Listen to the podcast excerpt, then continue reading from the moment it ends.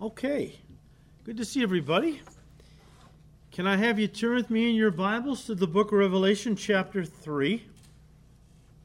Tonight in our study in the book of Revelation, we come to chapter 3, verse 7, and to the sixth letter of the seven that Jesus dictated to the churches of Asia Minor.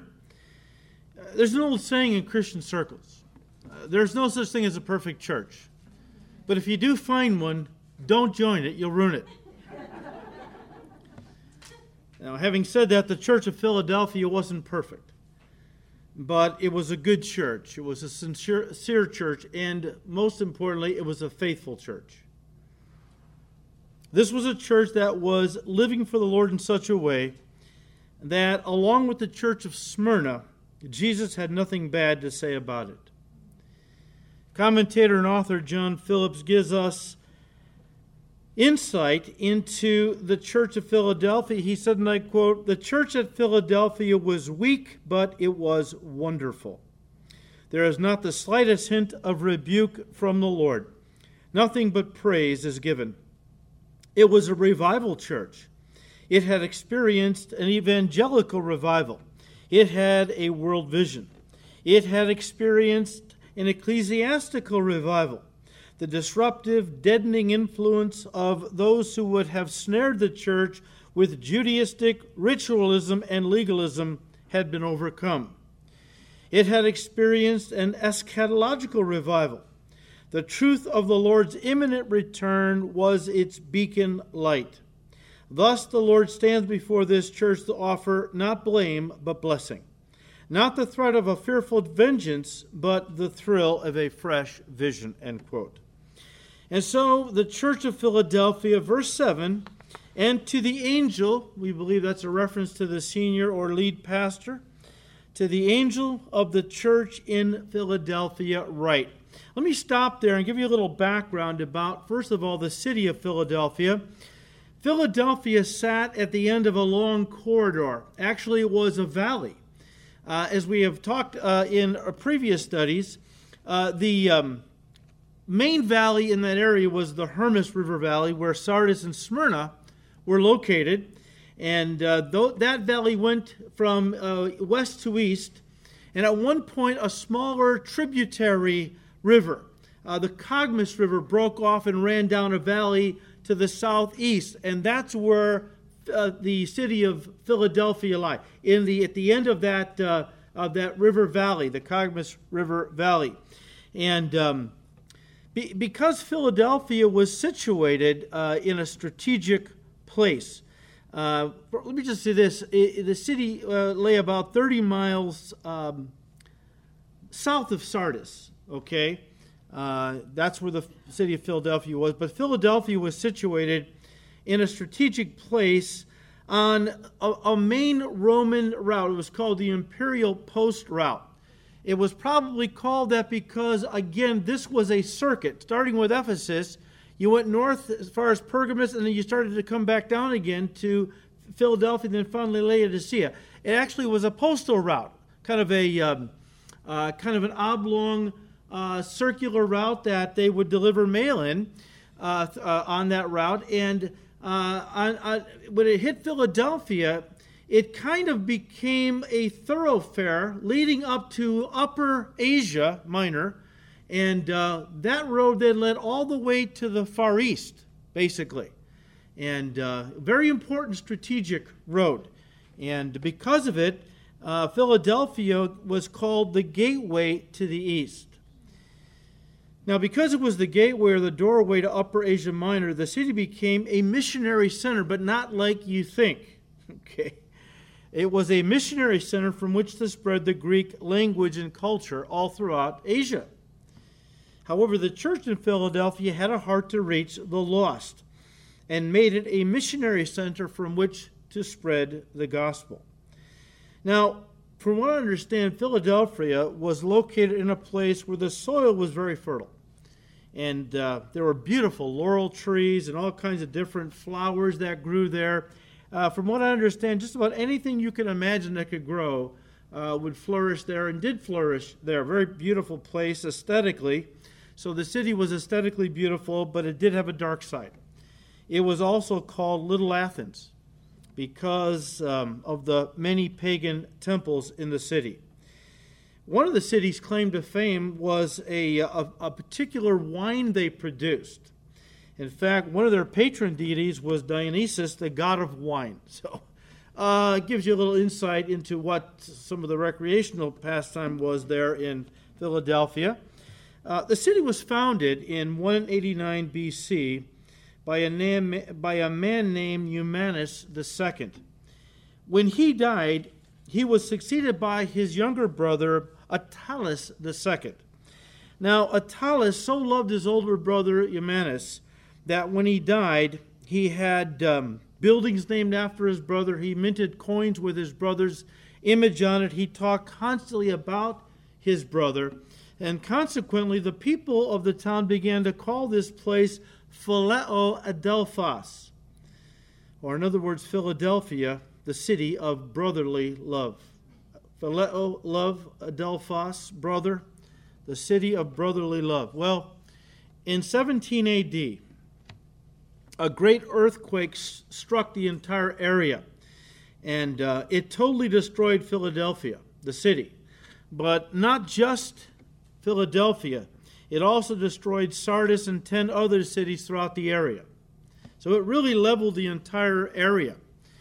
Tiberius, the emperor at that time, allocated a vast sum of money for the rebuilding of all 12 cities, and they were subsequently restored. And in gratitude for Caesar Tiberius's financial uh, aid in rebuilding uh, the city of Philadelphia, but the 11 others also, these cities got together and erected a great monument to Caesar Tiberius.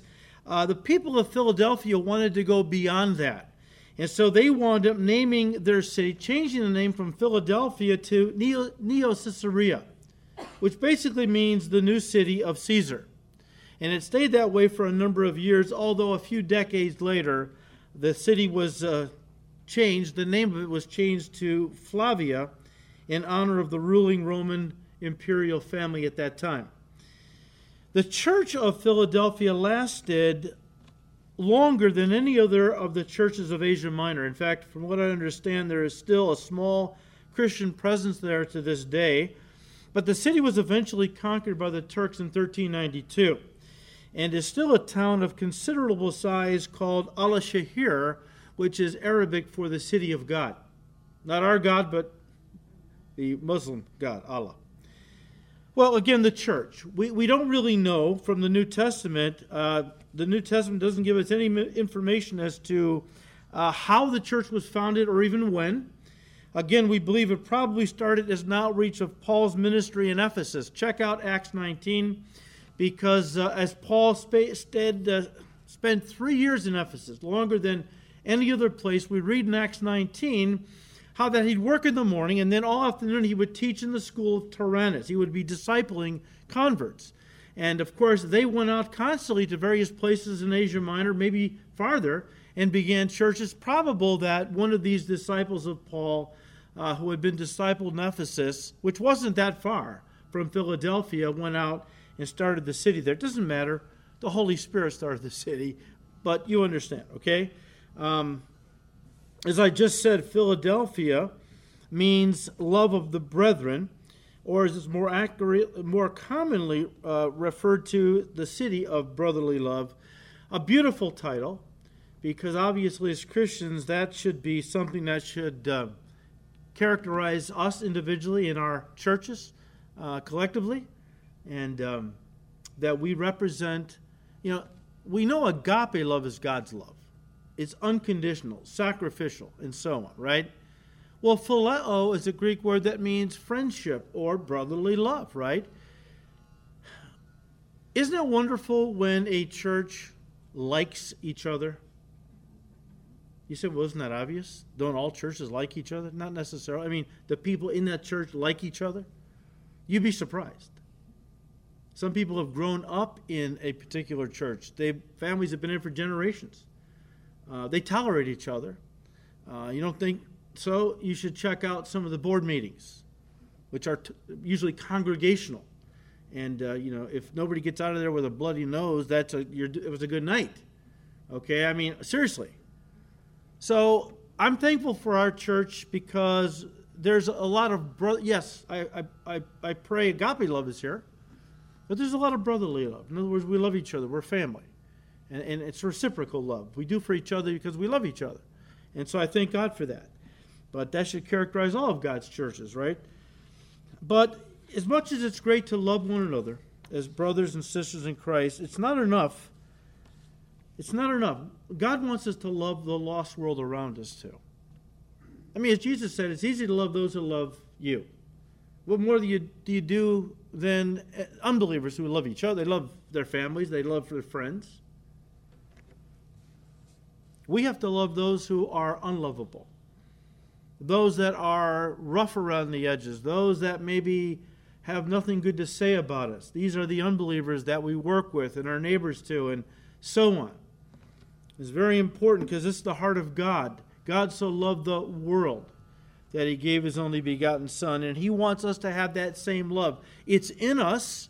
Romans 5, verse 5 tells us it was poured into us when we gave our heart to Christ. We don't have to tap into it, we don't have to utilize it, but we have the capacity to love with God's love if we, if we want to, by his grace.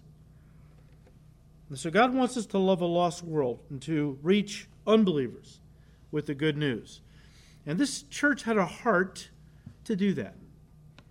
They had a heart to reach the lost around them. And so God, therefore, set before them is we're going to see an open door.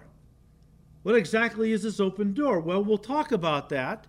However, just to kind of set the tone, remember in 1 Corinthians chapter 16 verse 9. Paul said that God had set before him an open door, and there were many adversaries. And that was an open door for evangelism. And I do believe it goes hand in hand with the open door, although there may be some variations to what God was talking about. But I think one of the things definitely was that God had given this church an open door for evangelism because they had a heart for the lost. Why should God give us a something when we don't have a desire? I mean, if we have a desire to reach people with the gospel, God will give us the grace, He'll give us the opportunities. And I do believe that was a big part of what this open door was all about. Now, as we come to the letter to the church in Philadelphia, we come to the period of church history covering the 18th and 19th centuries.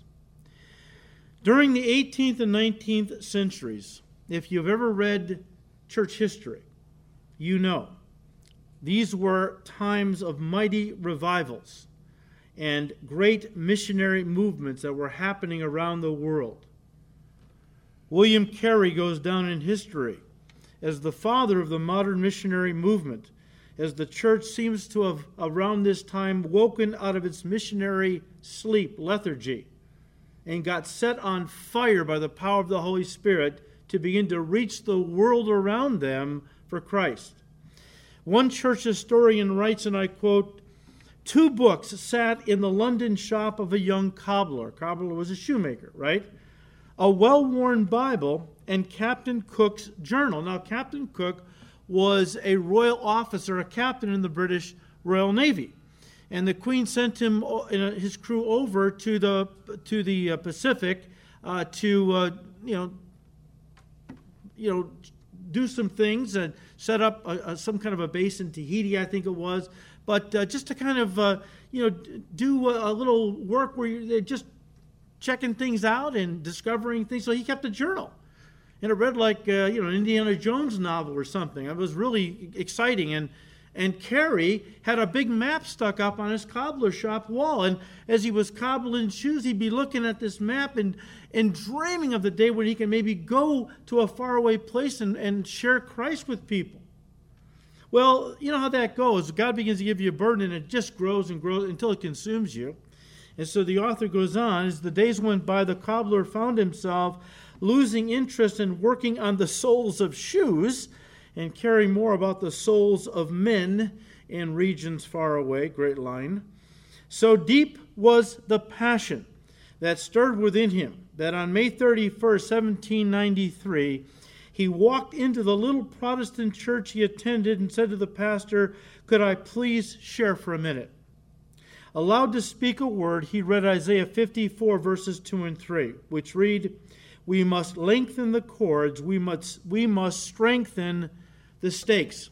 And the idea, what God was talking about, is he was going to expand the covenant that he had made with Israel. He was going to expand it to include at one point the Gentiles, the new covenant, right? And so Carey read that and he said, You know, the tent of the church needs to be expanded. We need to, to have people from all over the world come and be members of the church. And so he read from Isaiah 54, verses 2 and 3. And then he preached passionately, the author said, We must include others who have never heard. I want to go. Send me to India.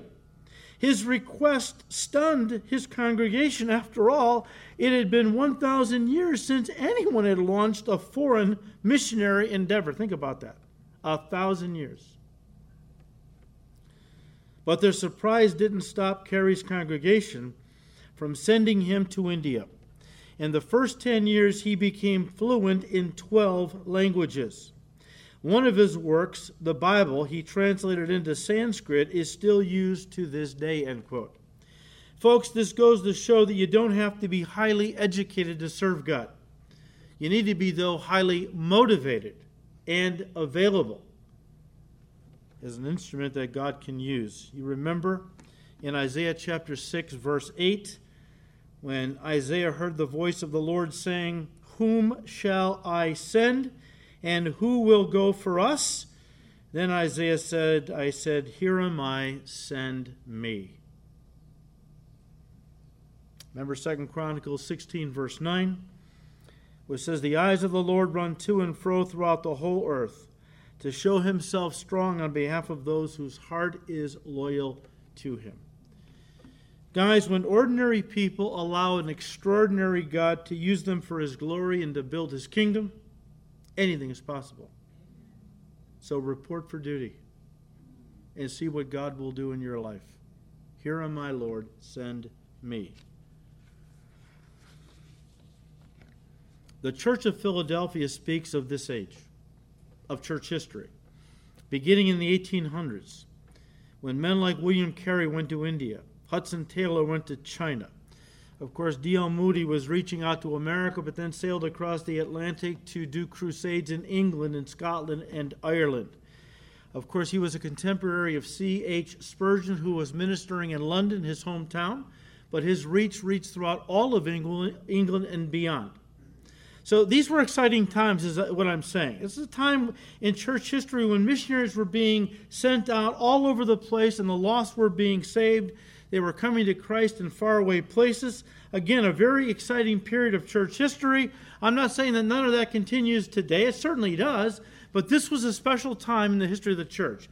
It seems like the Holy Spirit was being poured out and moving in the hearts of people to go out and to share the God. People wanted to go into all the earth, all uttermost parts of the earth, as Jesus said would happen you know, when the Spirit comes upon you, be witnesses for me in Jerusalem, Judea, Samaria, and unto the ends of the earth. This was the fulfillment of that. An incredible time. The Holy Spirit was moving in a mighty way through world missions. The letter to Philadelphia speaks of a church that had that heart. And as I said earlier, it was one of only two letters to the seven churches in which Jesus has nothing critical to say the other being the letter to the church of Smyrna. Now, as we said earlier, we know the church of Philadelphia wasn't a perfect church. There aren't any perfect churches. So why didn't the Lord Jesus find, you know, maybe a little something to correct them with? Okay. I don't know. I don't know. I know they weren't perfect, so why didn't the Lord pick on a little something to correct them for? I don't know. Perhaps it was because the Philadelphian Christians were involved in evangelism. In other words, they were loving the lost. And as Peter tells us in 1 Peter 4 8, love covers a multitude of sins. Now, guys, from the Sardis period of church history, the Reformation period, flows two streams. Flows two streams. The church of the open door, chapter 3, verse 8, and then the church of the closed door, chapter 3, verse 20. The first is the church of Philadelphia, where Jesus said in verse 8, I have set before you an open door. And the second was the church of Laodicea, where Jesus said in verse 20, Behold, I stand at the door and knock. If anyone hears my voice and opens the door, I will come into him and dine with him, and he with me. Two churches. Philadelphia being the church of the open door, Laodicea being the church of the closed door, closed even to Jesus. And I believe what's in view here is the evangelical church and the liberal church. The last four churches of these seven are going to be around when the rapture happens. He admonishes each of the four to hold fast till I come. And as we have said, I believe these four churches Thyatira represents the Roman Catholic Church, Sardis represents the Protestant Church, Philadelphia, the Evangelical Church, and then Laodicea, the Liberal Church.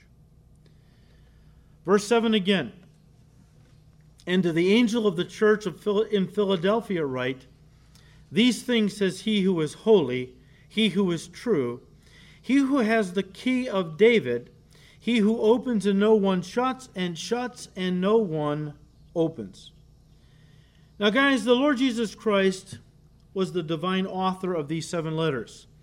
And as we have seen in the previous studies in Revelation 2 and then beginning of chapter 3, he always opens these letters with an introduction of himself, something that pertains to his character Something that was taken from the vision that John saw in chapter 1, verses 12 to 17.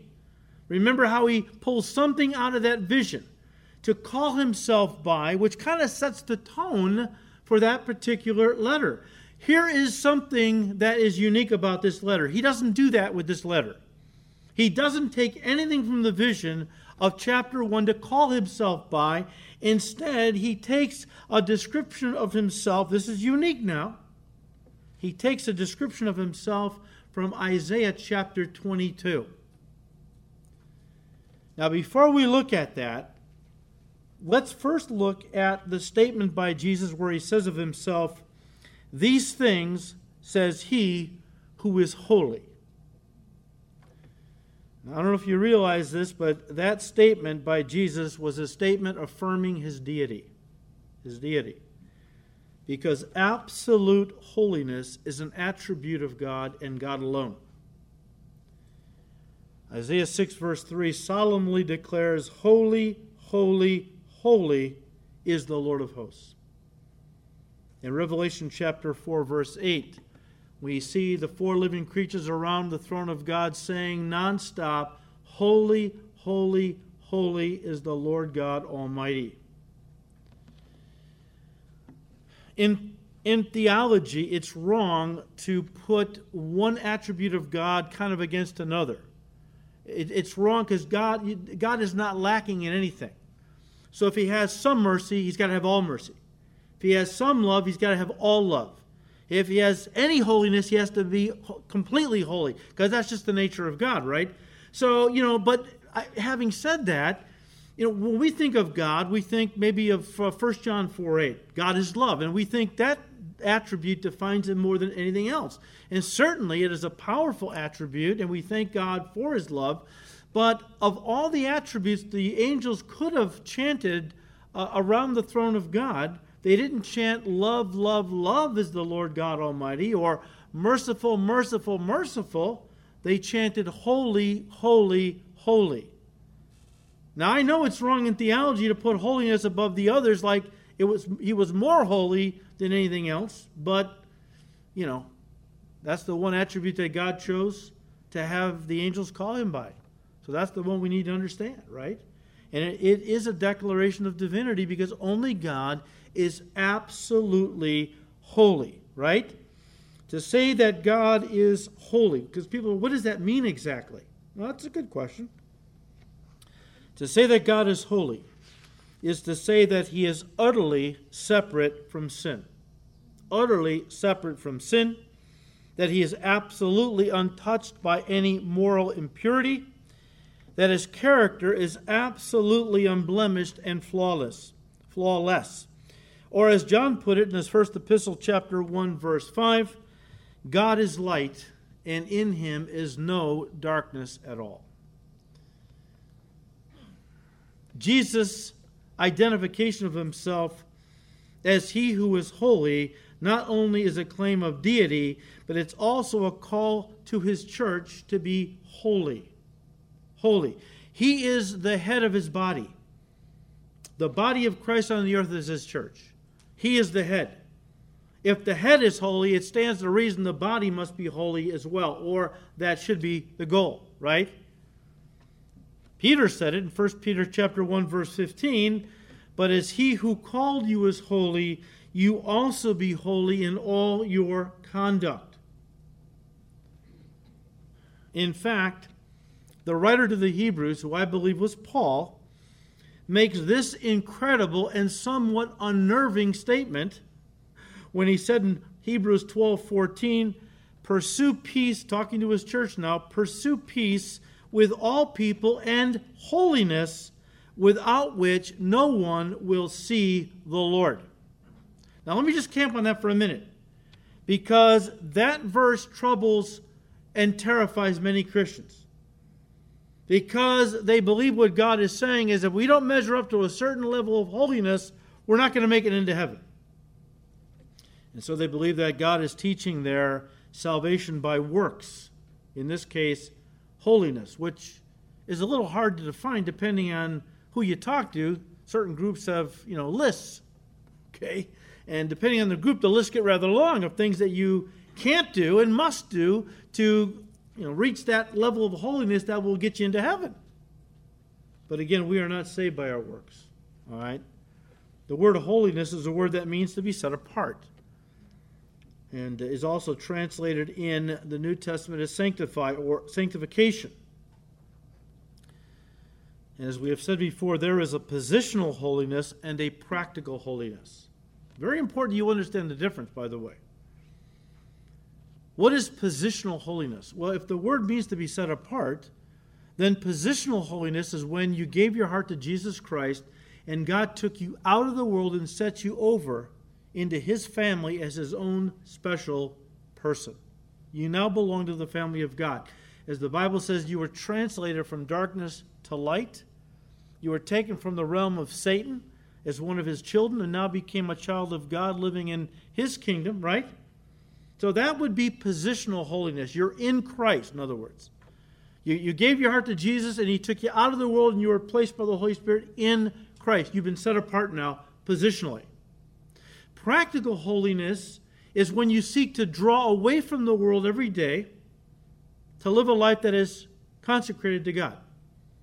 You know, draw away from the world's way of thinking, the world's kind of jokes and language, and what the world is entertained by. You, you pull away from all of that and you draw close to God because that's the goal to keep drawing closer and closer to God. Because as you do that, 2 Corinthians 3:18, the Holy Spirit conforms you more and more into the image of Jesus Christ. That's practical holiness, okay? It's ongoing, and it won't be complete until the trumpet sounds, the angel shouts, and the Lord Jesus has come up here. And on the way up, and it's not going to be a long ride, we receive our glorified bodies, and the holiness will be made complete. We will now be completely separate. See, we're saved. And we have been separated unto God, right? But we still live in a body of flesh. We, we can't separate from this body. It's, we can't do it. The Lord Jesus has to do it by giving us a new body, that glorified body. And so when he does, when he, the rapture happens and we are uh, immediately taken up to, to see him in the clouds in the air and we see him face to face and we're made like him, we get our new glorified body. At that instant, we jettison the old flesh. Now we are completely separate from everything that sin affected in our lives and will be now completely holy and consecrated to God forever. Now, I believe Paul has in mind in Hebrews 12:14 practical holiness. Practical holiness, which doesn't earn us our salvation, but becomes, listen, a fruit of our salvation. In other words, it describes a life, let me just say this before you got, well, I can't speak for you, I can only speak for me. Before I got saved, I had no desire to live a holy life. Okay? I mean, I wasn't as bad as some guys, but I certainly wasn't a holy person. I mean, I did whatever I needed to do to be happy and get the things I wanted and so on and so forth. I'm not proud of, of some of the things I did. Again, I wasn't as bad as some, but certainly uh, I was no, you know, I was no saint. Um, but once she gave her heart to Christ, the Holy Spirit moves in.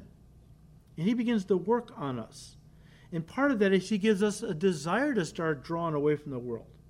I mean, if you are serious in your walk with God, and I assume you are because you're here tonight, uh, you want to draw close to the Lord. That's why you do your morning devotions. That's why you come to Bible study. That's why you like to hang out with each other as brothers and sisters in Christ because you keep yourselves accountable and you, you encourage one another and so on. All of that is the result of the Holy Spirit living inside of you. And as the Holy Spirit moves in at the moment of salvation, uh, then the life of God begins to begins to grow through us. Right, the the seed has been planted, the Holy Spirit was in, is in us, and now the life of the Spirit begins to work its way from the inside of our hearts to our outward lives in, in the area of fruit. Right, but this is what we're talking about. It describes uh, somebody who, and I believe Paul was saying, look if you're not mas- manifesting some holiness in your life. And again, you know, Jesus said, uh, you, you'll know them by their fruit. Now, not every Christian has the same amount of fruit as another Christian, okay? I mean, you look at some Christians, my goodness, I mean, they're like, a, like you know, a, an orchard of apple trees. And you find another Christian, you got to look around pretty hard to find a couple shriveled raisins, but it's there. There's some fruit. Because any fruit describes a person who is saved. Now, now Jesus in John 15, it's the Father's desire that we bear fruit, more fruit, and what? Much fruit. That's the sanctification process that we live with, you know, that we're walking in every day, right?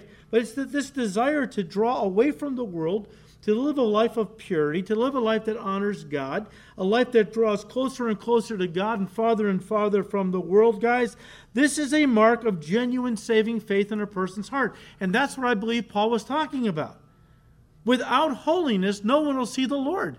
In other words, if there's no fruit, again, you'll know them by their fruit. If there's no fruit in your life, indicating that the Holy Spirit is living inside of you, well, you're not going to see God because you don't know God. Look for the fruit. Holiness is one of those, outward practical holiness is one of those fruits. Now, we read, Jesus said, These things says he who is holy, he who is true. The word for true is the Greek word alethinos, which denotes that which is genuine, authentic, and real. Guys, we're living in a world where very little is real, except for God, His coming kingdom, and on the flip side, coming judgment for unbelievers. We are living in a world that is nothing more than a facade, an illusion, a lie. Years ago, we took our family to Florida on vacation. One of the things we did was we spent a day at Universal Studios. And one of the things we did was to jump on a tram, and they took us to some of these movie backlots. And one of them was a Western backlot where they would shoot Western movies, right? Now, the tram went down the street, and on either side were these Western looking saloon, a bank, different buildings, right? And you look at them from just going down the street, looking at them straight on, you look like it looked like a city or a, a town, a real town, right? And then they took us behind, and you saw that these buildings were just facades. They were held up by a few two by fours. They were an illusion. They gave the illusion that there was a town, but really it was not a town at all. What looked like a reality was nothing more than a fantasy nothing more than a facade. And guys, the devil has made this world look very real. It's nothing more, though, than a facade, a grand illusion that the devil has cooked up to make people, the people of this world, think that this world will bring them happiness. It has the ability to bring them happiness and, uh, and provide them with the things that you know their empty hearts desire. But again, it's a lie, it's a deception. Uh, the Bible talks about the deceitfulness of riches. If I only had enough, right? Rockefeller, John Rockefeller, you know, worked, I don't know, he was a multimillionaire at a time when that was really something. Uh, and, uh, you know, uh, one time a newspaper reporter said to him, Mr. Rockefeller, you're a millionaire, yet you're working 16, 18 hours a day. I mean, how much money is enough? To which Rockefeller said, just a little more. It's the deceitfulness of riches. I'm not happy even though I've got all this money, but maybe a little more uh, money, little more material things, and I'll really achieve happiness. It's an illusion, it's a lie. And the God of this world has designed this world to make everything look uh, like it is a reality, like it's real, but it's not. It's nothing but a facade held up by, you know, two by fours, I guess. Only Jesus is the truth. In the midst of the falsehood, perversion, and error that fills this world, the Lord Jesus Christ, and this is what he is saying to us the Lord Jesus Christ is the truth because he's God. Remember what he said in John 14, 6? I am the way, the truth, and the life. Nobody, nobody comes to the Father except through me. That was also a statement of deity. Jesus Christ is the truth because he is God Almighty. And we know that he is God Almighty the Word of God tells us so, not the least of which we read in Colossians chapter 1 verse 15, which says he is the image of the invisible God, the firstborn over all creation. The Greek word there for image is a word that was used of uh, Caesar's image uh, on some kind of a die, and then they would stamp coins uh, down on this die, and it would impress, or you know, Caesar's image uh, on this coin. Well, that's exactly what God did with Jesus Christ.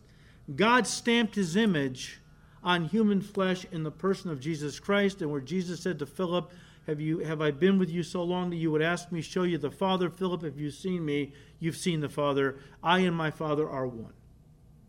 He is the image of the invisible God. As John began his, his uh, gospel, he said, you know, in the beginning was the Word, the Word was with God, and the Word was God. The same was in the beginning with, with God. All things were made by him. Without him, nothing was made that was made. So he is God in human form. And we just mentioned John 14 9, where he said to Philip, If you've seen me, you have seen the Father. Guys, what we're talking about here and what Jesus is saying is that he is the true God, the true and living God. I mean, he is the original, the authentic God. He's not some cheap copy like the Jehovah's Witnesses present. A God that was made. No, my God, Jesus Christ, was the creator of all things. Or the Mormons, that he was really the brother of Lucifer, at one time a man who became God because he lived an exemplary life. Or as the many in our society who create a God of their own making, a God after their own image and likeness. You've, we've talked about this. People say, you know, well, God as I perceive him to be is such and such and so and so. Jesus Christ is not the invention of man. He, he's not a, a cheap copy of God. He is God in human form, the true God. And guys, there were thousands of gods, false gods, back in those days. In fact, in India, they worship 330 million gods. Uh, uh, Paul said there are gods many and lords many, but there's only one true and living God and one Lord of lords and King of kings, Jesus Christ.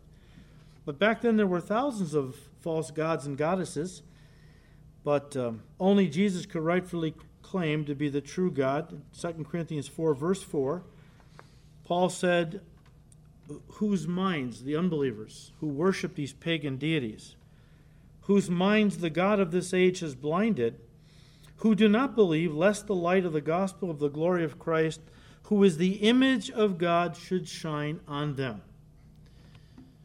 So, Revelation 3 7, once again, to the angel of the church in Philadelphia, write, These things says he who is holy, he who is true, he who has the key of David, he who opens and no one shuts, and shuts and no one opens.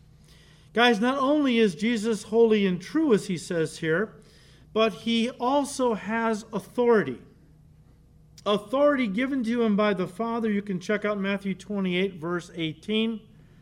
And that authority allows him to open and close doors. Well, you're going to open and close doors, and the idea is opening the lock and closing them and locking them, you need a key. You need a key. And so he says that he has the key of David. A key, guys, speaks of, first of all, ownership, right? I have with me today keys that belong to my house. I have them because when I signed the papers to buy my house years ago, they gave me keys. Now, me and my wife are the only ones who have keys to our house. You don't have keys to my house. If you do, please see me afterward because there's a problem.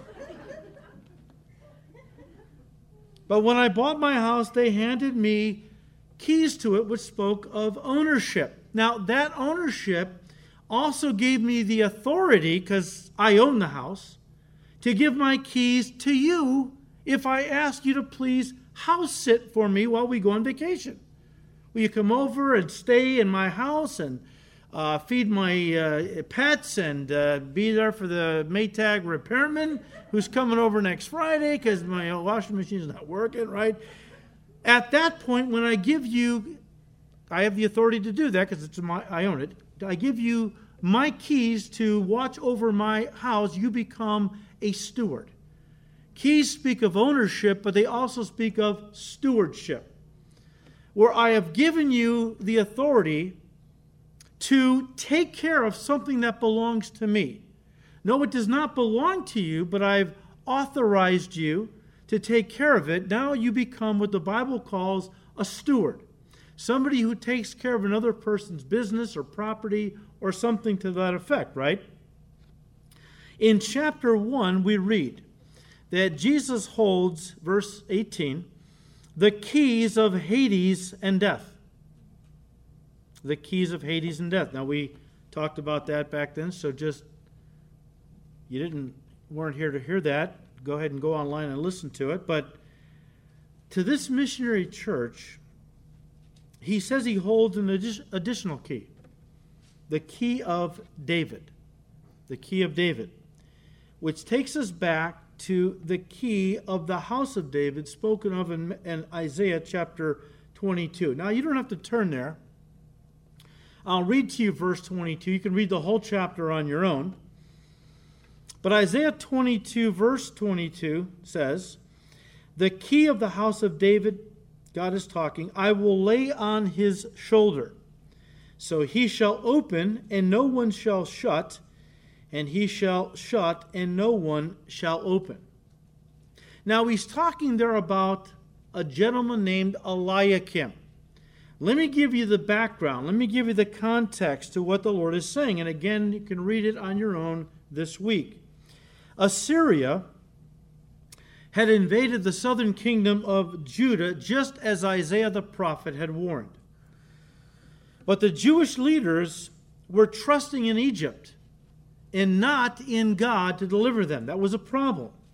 And God called them on that several times. Why do you go down to Egypt for help?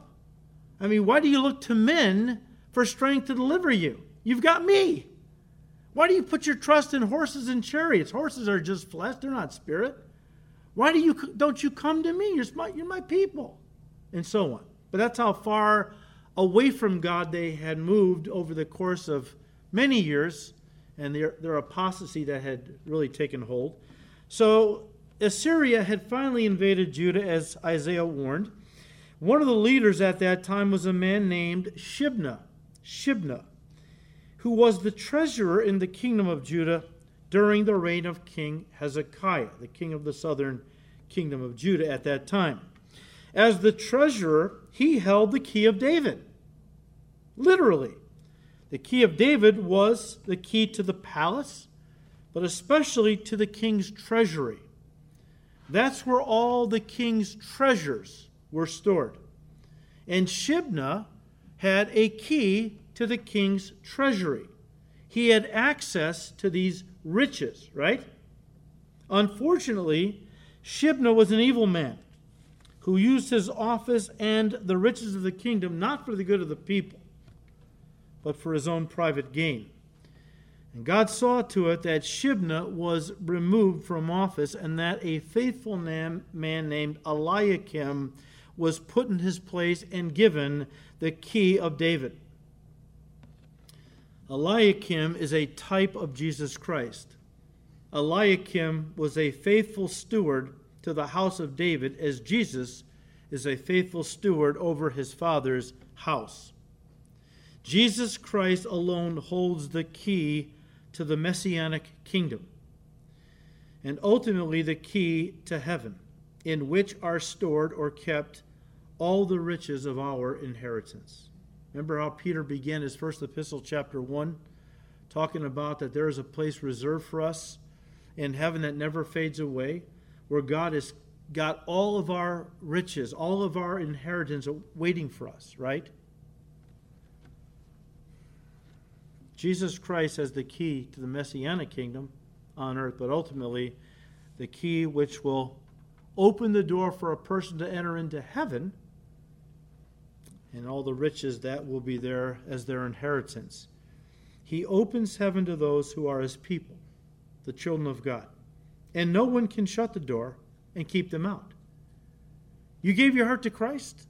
You're a born again believer? Nobody, and I repeat, not even you, read Romans 8, verses 38 and 9, I believe. Not even you will keep yourself out of heaven. Not that we would ever try to do that. Because if you're a true child of God, you're not going to want to try to sin your way out of heaven. Only unbelievers masquerading as Christians would even think of doing something like that, right? But my point is that if you've given your heart to Jesus Christ, nobody's going to keep you out of heaven. That's a door that no one can shut. And you will be allowed to enter. In other words, you will be glorified. You will be glorified. He can also shut Jesus Christ can also shut and lock the door of heaven to keep out those who do not belong to him. You know, it could be, guys, that this key. We heard hear about the mayors giving special people the key to the city. The key to the city. Okay, it doesn't open anything. It's just you know, it's it's just symbolic. We're giving you the key that opens all the doors of the city. Well, not really, but it's the idea is you're, you're welcome anywhere, okay? But it could be that this key is the key to the city. What city? The city of David. Or, as the Bible calls it in Revelation 21, the uh, New Jerusalem, where believers will live in this glorious, glorious city for all eternity. Okay? Now, the Lord opens it again to those who are his children but shuts it, keeping all unbelievers out. Turn to Revelation chapter 21 for a second.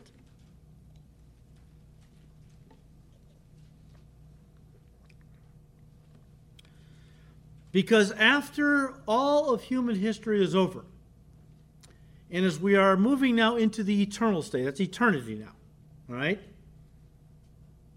We read that in the new heavens, the new earth, the new city of Jerusalem, Revelation 21 8, the cowardly, unbelieving, abominable, murderers, sexually immoral, sorcerers, idolaters, and all liars are not going to be allowed into this glorious new universe and city, but will have their part in the lake which burns with fire and brimstone, which is the second death.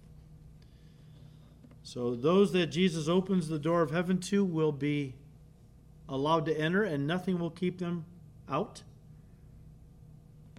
And yet, any unbeliever, um, no matter how much they desire now that they realize what is awaiting them eternal judgment, um, they will be kept out of heaven. And uh, the door will be locked after the last righteous person enters in. The door is locked, and only the righteous will dwell in this glorious new city and universe. Once again, guys, when Jesus says in Revelation chapter 3, verse 7, that he has the key of David, it's a reference to him, again, holding the key to the kingdom of heaven. And that reminds us of what Jesus said to his disciples in Matthew 16. Please turn there. And I want to just spend the rest of our time looking at this because I think it's very important. All right? And then we'll pick our, our study up next week. But this idea of the key of David uh, is a reference to Jesus holding the keys, the key to the kingdom of heaven, and reminds us of what he said to his disciples in Matthew 16. Let's read verses 18 and 19. Jesus said, And also I say to you that you are Peter, and on this rock I will build my church, and the gates of Hades shall not prevail against it. And I will give you, you Peter, the keys of the kingdom of heaven. And whatever you bind on earth will be bound in heaven, and whatever you loose on earth will be loosed in heaven. How are we to understand the, the keys? And it's plural. Wait a minute. Hold on to that thought, okay? How are we to understand the keys, plural, of the kingdom of heaven? Well, the reason I want to just talk about this for a little bit as we end tonight, before we end, is because the Roman Catholic Church teaches that Jesus was giving Peter as the first pope, and then all of his successors after him, the line of papal su- succession, giving to Peter as the first pope the authority to open the door of salvation that to those in good standing in the Roman Catholic Church, or to shut the door by excommunication, those who commit mortal sins, sins like idolatry, adultery, murder, etc. He has the authority given to him by Jesus. He's got the keys to open the door of heaven to any Catholic in good standing with the church. Remember, in Catholic theology, salvation only comes through the church. So you got to be in good standing in the church, right? No mortal sins. If a Roman Catholic commits a mortal sin, their phrase, the, their friendship with God, quote unquote, is broken, and they are condemned to hell unless they turn back to Him and receive what's called the sacrament of penance. Strict Catholicism teaches that there is no salvation apart from fellowship, the fellowship of the Roman Catholic Church. And they believe that Jesus gave to Peter the authority, the keys, to open the door of the church slash salvation heaven to those in good standing with the Roman Catholic Church and to shut and lock the door to those who are not in good standing with the church. And this is what is meant, they believe, by the binding and loosing. The, again, verse 19 I will give you, Peter, the keys of the kingdom of heaven, and whatever you bind on earth will be bound in heaven, whatever you loose on earth will be loosed in heaven. You see, the Jewish rabbis often spoke of binding and loosing in terms of prohibiting and permitting. It was a common rabbinic term, binding and loosing. Uh, not, nothing to do with the word of faith teaching, that you bind the devil and loose blessings. Okay, that's not what it was all about. The rabbis spoke of binding and loosing in terms of prohibiting and permitting. And so the Roman Catholic Church teaches that Peter was given this authority to bind and loose, or in other words, to prohibit or permit entrance into heaven to those he deems worthy. Now we talk about, you know, you've heard the jokes, right? They they come from this idea that, you know, Peter stands right outside the pearly gates examining people that come up to him to and he decides whether or not they're worthy to enter into heaven or, you know, or be cast out. Now, while it's true that Jesus gave to Peter the keys of the kingdom of heaven here in Matthew 16, the power to bind and loose was later expanded by Jesus to include the rest of his disciples. In Matthew chapter 18, verse 18, Jesus said, Assuredly, I say to you, and the Greek is plural. So he's talking to all of his disciples. Whatever you bind on earth will be bound in heaven, Whatever you loose on earth will be loosed in heaven. And the context, guys, is church discipline. is church. Don't miss that. I can't tell you how many Christians misinterpret that. Again, context is everything. And in the context of Matthew 18, it's talking about church discipline, where Jesus gave to those who would be leaders in his church. At that time, the apostles, but later on, prophets. And then when apostles and prophets passed off the scene at the end of the first century, then pastors and, uh, and elders became the leaders of the church. And the responsibility fell on our shoulders. As Jesus is talking about church discipline, he gave to us, as leaders of his church, the authority to deal with those involved in sin. Now, those involved in sin, when confronted by the leadership, if they repent, then we loose them from any further action. In other words, they're permitted to stay in the church and fellowship. If they refuse to repent, then we have to bind them in the sense that they are prohibited from continuing in the church in fellowship with the saints because a little leaven can leaven the whole lump. Of course, we pray for them. We want we God said, "Look, deliver that." Paul, speaking through the inspiration of the Holy Spirit, said, "Deliver this guy who's living with his stepmother unto Satan. Kick him out of the church. What are you doing? You're not being spiritual and God, you know, lo- uh, you know, loving people with God's love because you allow sin in your midst. Put him out of the church. Let Satan beat up on this guy for a while. And maybe he will be his heart will be tenderized to the point where he runs back, begs for forgiveness, repents of his sin, and then welcome him back with open arms. Because the point of church discipline is not to destroy, it's to restore. But sometimes a person who refuses to repent we have to excommunicate them, disfellowship them for a while.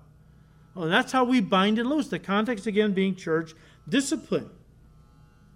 But again, what about Jesus giving Peter the keys of the kingdom of heaven? What does that mean? Well, turn quickly to John chapter 10. We did a whole series on this. We called it the gospel, the key to sal- uh, the key to salvation. Let me repeat myself again. What what about Jesus giving Peter the keys of the kingdom of heaven? What does that mean? Well, John chapter 10 verse 9, Jesus said, "I am the door. If anyone enters by me, he will be saved." Jesus is the door that leads to salvation. As we said in that study, any door that leads to something very valuable is locked, right? A bank vault is locked, right? Uh, many other things that are standing in the way, you know, of something, you know, valuable, very valuable.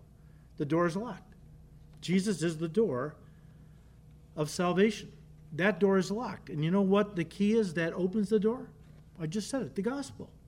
The gospel is the key that unlocks the door of salvation and allows a person to enter into salvation, into heaven, right? It's the gospel. Now, in Luke 11, verse 52, as we're just about done here, I just want you to, you have to turn there. Let me read it to you. In Luke 11, 52, Jesus said, Woe to you, lawyers! These were doctors of the law. These were the scholars, okay? The PhDs, they were the lawyers because they knew the law of God very well. They were the experts. But Jesus said, Woe to you, lawyers, for you have taken away, listen, the key of knowledge. He's talking about the knowledge that will save people or the gospel. You have taken away, because Jesus was given the gospel, he was providing the key that would lead to salvation. They just had to embrace it in their heart and so on. And here comes the doctors of the law, the big shots, you know, the lawyers, were putting this stuff down, putting Jesus down. He's not the Messiah. You're crazy to believe it, you know. And, and they were removing the knowledge from the hearts of these people. But you have taken away the key of knowledge, the gospel. You did not enter in. You didn't enter the kingdom yourself. And those who were entering, you hindered. Well, in some cases, you flat out stopped. Yes, but Jesus said keys. If the key is the gospel, when you say keys to the kingdom of heaven, are you telling us there's more than one gospel? No.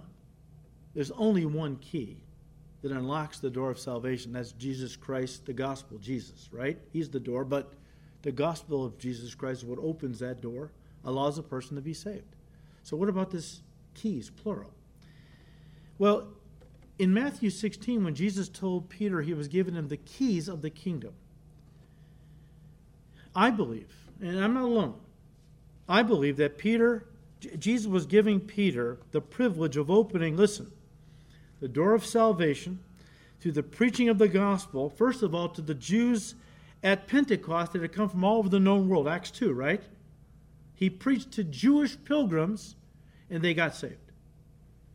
And then in Acts chapter 8, God allowed him to open the door of the, of the kingdom to the Gentiles as he shared the gospel with Cornelius and his family. All right? And then later on to the Gentiles, I'm sorry, to the Samaritans in Acts 8, and then later on in Acts 10 to the Gentiles. It wasn't three different gospels, it was the gospel used three different times in three different groups. Keys of the kingdom of heaven. It's the same truth, okay? Now, later on, the other apostles shared this privilege as well. Paul had the privilege of opening the door of salvation to the Gentiles outside of Israel. Check out Acts 14, verse 27. And then, guys, in the broadest sense, Jesus has given all of his disciples, all of us, the keys of the kingdom. When he told us to go into all the world, he commissioned us, the Great Commission, to go into all the world and preach the gospel to every person. Do it with your life, first of all, and then with your words. But go into all the world. Each of us has been given the keys of the kingdom, uh, the gospel that we can use many times over to see the door of salvation unlocked to many different people. So, guys, I, I believe the Roman Catholic Church is wrong about how they interpret Matthew 16, verses 18 and 19, and that Peter was not the first pope. And if you want to really dig into this in some detail, I encourage you to go online and find our Matthew study the one we was this was a series we did from 2010 to 2014, but the, the two studies I want you to key in on uh, were given in, in 2013. All right, 2013, May of 2013, and um, it's parts one and two with the title "Did Jesus Really Make Peter the First Pope?" You know, you got to be a little controversial. Um, you know, people tune in that, but. Um, did Jesus, because the Catholic Church from Matthew 16 says absolutely. And when I gave that study, I told the, our church, look, I hate straw men arguments. I hate to put words in people's mouths. I, I, I hate to erect these false arguments that they supposedly make, and I easily knock it down. I didn't want to do that. So I went online and I spent I don't know how many hours on Catholic websites, true Catholic websites. And I listened to Catholic programs where they were debating this issue or talking about this issue. And I listened, and they had some good points. But I'm telling you, all of that went into that study because I wanted to give you some true, um, you know, I didn't want to just, you know, look how smart I am and and you know boom boom boom with a few jabs I was able to knock him up because I'm so smart and uh, you know no I wanted you know th- there's a lot of very intelligent Catholic apologists much smarter than me but they've embraced something I think is I, I know is an error. So you know check it out if you'd like but that's why I wanted to spend a little time on this because they they go to these passages were these keys of the kingdom. They trace it back to Matthew 16. Oh, that's Peter when he was made the first pope. And, you know, and he has the authority to let people into heaven based on if they're in good standing in the church. No.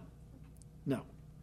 Okay, I got that out of my system. Next week, we will continue with the letter to the church of Philadelphia. Father, we thank you for your word. your word is truth because our Savior is truth and He is the Word. We praise you, Lord, that in a world of darkness, and it's getting ever more darker, Lord, more lies, more deceptions flooding into this world, that we have the truth that will set, well, has set us free and will set others free who have been taken captive by the devil to do his will. So we thank you for your word, Lord. We pray that you would give us an insatiable hunger for it as we go forward and as we see the finish line, com- line coming up in front of us, that we will stay firmly rooted and grounded in your word. That, Lord, we might be able to withstand in these evil days the attacks of the devil, having done all to stand, which means we plant our feet firmly on the solid ground of your truth, of your word. So thank you, Lord. We ask all this in Jesus' precious name. Amen.